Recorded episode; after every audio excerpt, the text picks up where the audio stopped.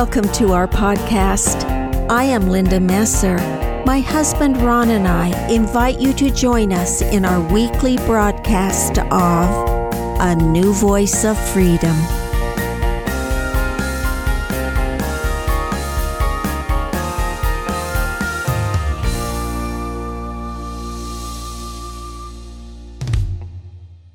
Welcome to season four of A New Voice of Freedom. The podcasts are taken from the four volumes In Defense of Christianity, written by Ronald Keith Messer. Podcast 62 covers Concept 7 Self Reliance. I have selected 10 concepts from Ralph Waldo Emerson's essay, Self Reliance. Each concept expands the virtues and variations of self reliance or warns of the vices of the ways we forfeit self reliance. Concept 1 Blind Obedience. Concept 2 False Charity. Concept 3 Truth. Concept 4 Faith. Concept 5 Nonconformist. Concept 6 To thine own self be true. Concept 7 Self reliance. Concept 8 Character. Concept 9 God. Concept 10 Solitude. In this podcast, we shall explore concept number seven, self reliance. It is appropriate that we include in our discussion of Ralph Waldo Emerson's essay, Self Reliance, an episode containing the main title. Inherent in democracy is the principle of self reliance. Inherent in socialism and communism is the principle of slavery and subjugation. The totalitarian state controls its citizens by keeping them in permanent bondage, oppressed by fear that they cannot make it in the world alone. The leaders of all totalitarian states operate on the premise that they know better than you do what is best for you, as Emerson said. What I must do is all that concerns me, not what the people think. This rule, equally arduous in actual and in intellectual life, may serve for the whole distinction between greatness and meanness. It is the harder because you will always find those who think they know what is your duty better than you know it. The greatest drive on earth is the drive of man to have power over others. Selfishness is the primary source of evil. The noblest goal of man is to have power over himself. Only then can he love the Lord with all his heart and his neighbor as himself. Godlike love is the primary source of good. The natural man is the primary source of evil. Agency requires that we have a choice between good and evil. Christ is the author of all good, Satan is the author of all evil. For agency to exist, it is necessary that we be enticed by both Christ and Satan, thus giving us a choice. Evil always leads to bondage and captivity. Good always leads to freedom and liberty. Free will is possible only because of the existence of absolute law. Obedience to law gives us free will. Disobedience to law leads to captivity. Obedience to temporal law gives us freedom. Obedience to spiritual law gives us agency. Only when man made laws are in harmony with the laws of God do we have liberty. A democratic republic can only survive when the majority of its citizens voluntarily obey the commandments of God. One of the primary virtues necessary for a democratic republic, such as the United States of America, which is based on a constitution, Bill of Rights, free elections, perfect balance of power, voice of the people, belief in God, belief in absolutes, and a belief in equality is self reliance. As government increases in power, the power of the individual decreases. As laws of government increase, freedom decreases. The bigger the government and the more centralized the power, the less liberty we have. The following are the ten primary signs of a decaying democracy 1. Rise of atheism. 2 rise of tribalism. 3. Rise of hedonism or moral relativity. 4. Rise of socialism, communism, or totalitarianism. 5. Decline of freedom of speech. 6. Decline of freedom of the press. 7. Decline of freedom of religion. 8. Decline of states' rights. 9. Decline of balance of power. 10. Decline of self reliance. If any of the above reach critical mass, down falls democracy. Self reliance is the canary in the coal mine. When self reliance dies, the life and will of democracy dies with it. Courage is always companion to freedom. No power without can be as dangerous to democracy as the power within. Those who, like Samson, pull down any of the key pillars above that hold up democracy are enemies to freedom and traitors to democracy. Life only avails, not the having lived. Power ceases in the instant of repose. It resides in the moment of transition from a past to a new state, in the shooting of the gulf, in the darting to an aim. This one fact the world hates, that the soul becomes.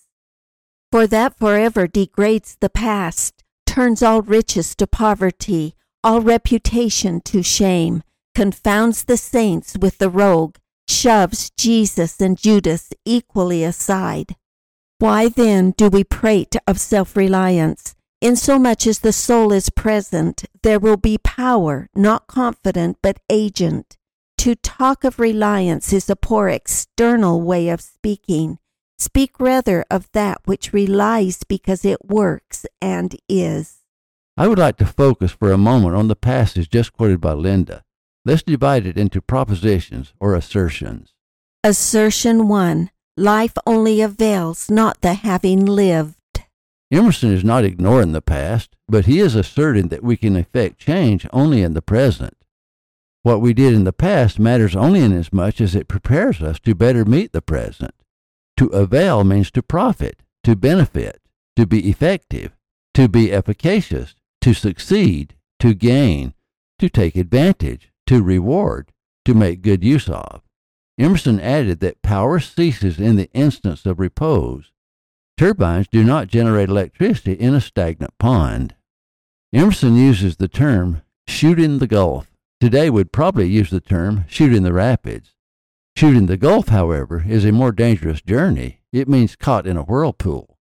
A gulf is a chasm, an abyss, a fissure, a canyon, a gorge. Just imagine rafting in such violent white waters. It could be that Emerson had in mind the adventures of Odysseus guiding his ship through the Strait of Messina. On one side was Scylla, a rock shoal represented by a six headed sea monster. On the other side was another monster, Charybdis, a violent whirlpool. Odysseus had to pass between the two sea monsters. It is also possible that Emerson had in mind Edgar Allan Poe's story, A Descent into the Maelstrom. Edgar Allan Poe's short story was published in 1841, the same year that Self Reliance was written.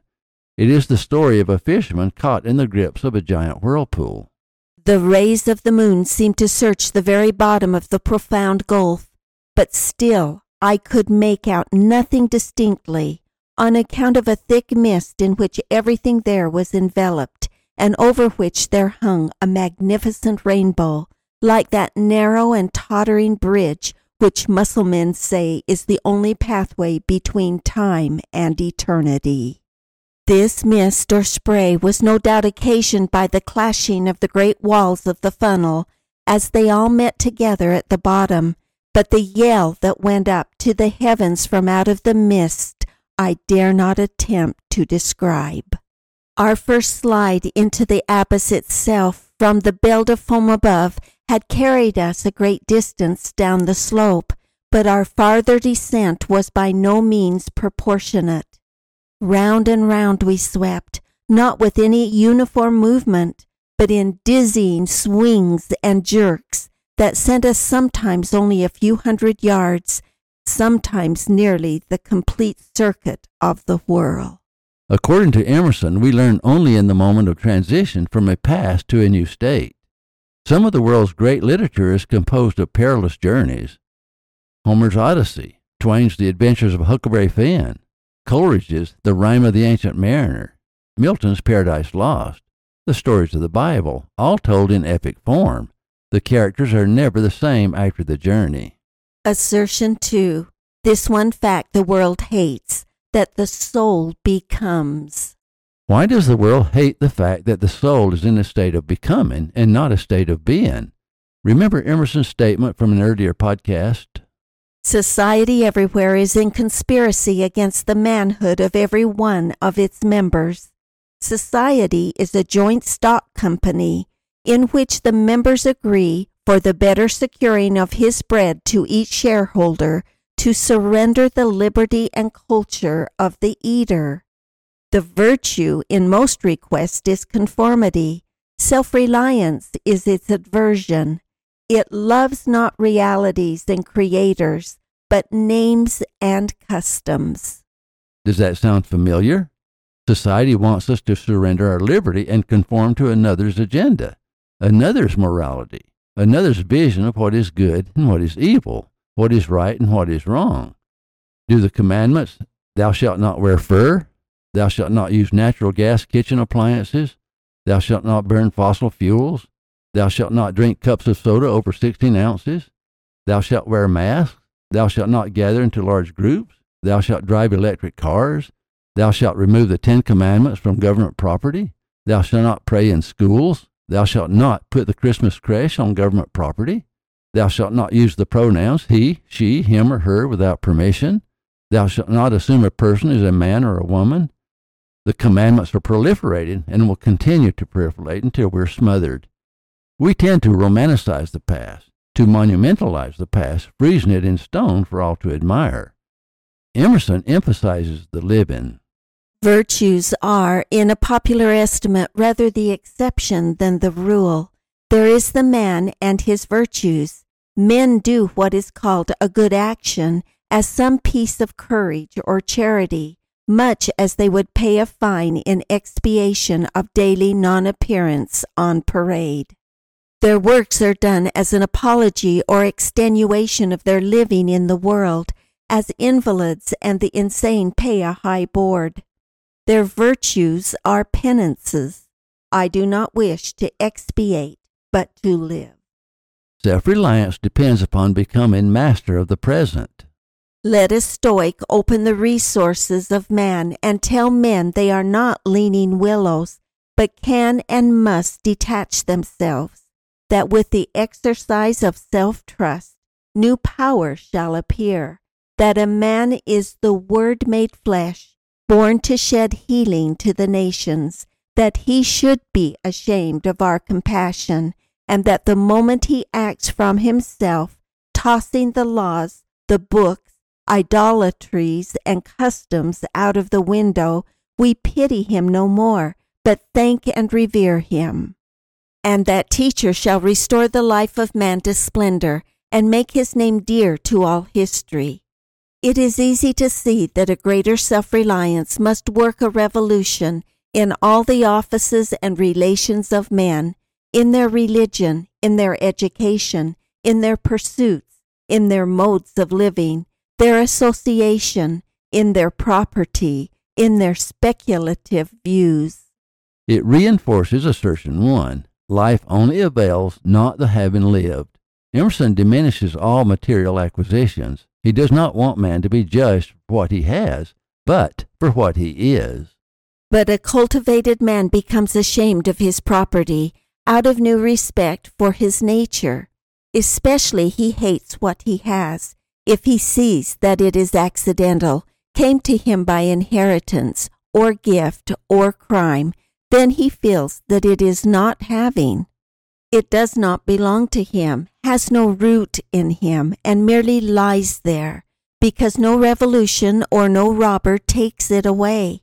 But that which a man is does always by necessity acquire, and what the man acquires is living property, which does not wait the beck of rulers, or mobs, or revolutions, or fire, or storm, or bankruptcies, but perpetually renews itself wherever the man breathes.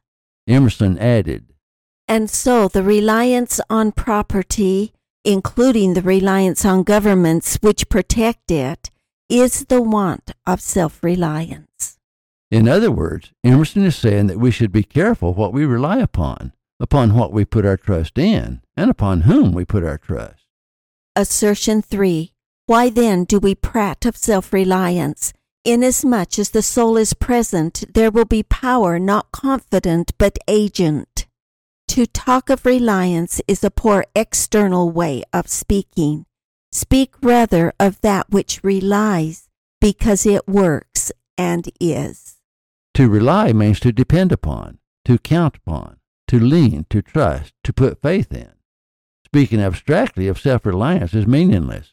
We must speak of that which we trust, have faith in, or depend upon. Clearly, if we depend upon the opinion of others, or upon our wealth, or power, or possessions, or position, they are artificial and meaningless. If you have been listening to the podcast, however, it is very narrow to assume that Emerson puts faith entirely in self. He relies on God. He relies on truth. He relies on law. And then he relies on self. He does not want someone else to tell him what truth is, or what God to worship, or what religion to follow, or what is good or what is evil. He wants to discover those for himself. It is easy to see that a greater self reliance must work a revolution in all the offices and relations of men, in their religion, in their education, in their pursuits, their modes of living, their association, in their property, in their speculative views. Emerson likes to shock his readers. Perhaps the most famous line from Self Reliance is the following A foolish consistency is the hobgoblin of little minds, adored by little statesmen and philosophers and divines. With consistency, a great soul has simply nothing to do. He may as well concern himself with the shadow on the wall. Emerson is bold in his statements. Another sort of false prayers are our regrets. Discontent is the want of self reliance. It is infirmity of will. Emerson is very clever, for he always follows with a persuasive explanation. Regret calamities if you can thereby help the sufferer. If not, attend to your own work, and already the evil begins to be repaired. Our sympathy is just as base. We come to them who weep foolishly and sit down and cry for company instead of imparting to them truth and health in rough electric shocks, putting them once more in communication with their own reason. We need people like Emerson today more than ever. If we followed his advice, we would never have accumulated a $30 trillion debt on false charity. If you haven't downloaded Podcast 53, False Charity, also taken from Emerson's Self Reliance, may I invite you to do so. A nation should not exceed its resources or do more than it is wisely capable of doing, not even for charity. But Emerson is talking not about false charity, but about false emotions, or false prayers, or false regrets. Sentimentalism cankers the soul and blinds the mind to healthy responses to tragedy. We should wisely respond to unfortunate events, but never respond to blinding emotions. An ambulance driver that crashes when carrying one to the hospital is a dubious savior. A pastor cannot carry the guilt of the confessor, nor can a doctor carry the pain of the patient. The healer must himself already be healed. The healer must have a steady hand, a calm mind, and a courageous heart. As Emerson said, we come to them who weep foolishly and sit down and cry for company instead of imparting to them truth and health in rough electric shocks, putting them once more in communication with their own reason. The left today inflames racism rather than heals it, encourages dependence rather than help people become self reliant, encourages riots rather than restore order, encourages theft rather than enforce law. There's a kind of insanity about the government approach to everything. They sympathize with the malcontents and punish the victims. Perhaps we should dust off our old books and reacquaint ourselves with the writings of those who came before us. You're not going to find liberty in the foolish platitudes of modern petty potentates, or in the ubiquitous cries of racism, or the tears on demand of the shallow sentimentalist. You will find liberty only in sacrifice, self reliance, courage, boldness, reason, unselfishness, and righteousness. What was it our forefathers were willing to sacrifice their lives for? They understood the price of liberty. A tribute to Jefferson is the following The price of liberty is eternal vigilance. Emerson emphasized that we should be very careful upon whom we put our trust. We will not find liberty until we return to our motto, In God we trust. We have this promise in Proverbs 3 5 through 7. Trust in the Lord with all thine heart, and lean not unto thine own understanding. In all thy ways acknowledge him, and he shall direct thy paths. Be not wise in thine own eyes. Fear the Lord, and depart from evil.